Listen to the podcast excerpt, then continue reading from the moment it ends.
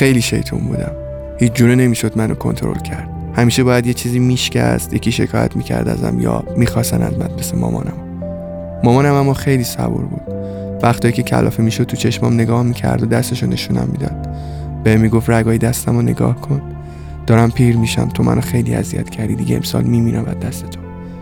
مامانم برخلاف تو خیلی خوب میشناخت ترس هامو به ساعت نمی‌کشید که وقتی خواب بود می‌رفتم و دستشو از زیر پتو میکشیدم بیرون. انقدر رگهاشو میبوسیدم تا بیدار می‌شد و منو با لبخند میکشون زیر پتو.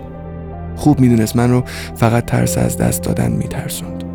امروز من هنوز دارم اون ترس هامون وقتی خدافزی می‌کنی و در ماشین رو میبندی نگاه می‌کنم که فقط میری یا مثل اوایل وسطش برمیگردی و چند بار نگاه هم می‌کنی.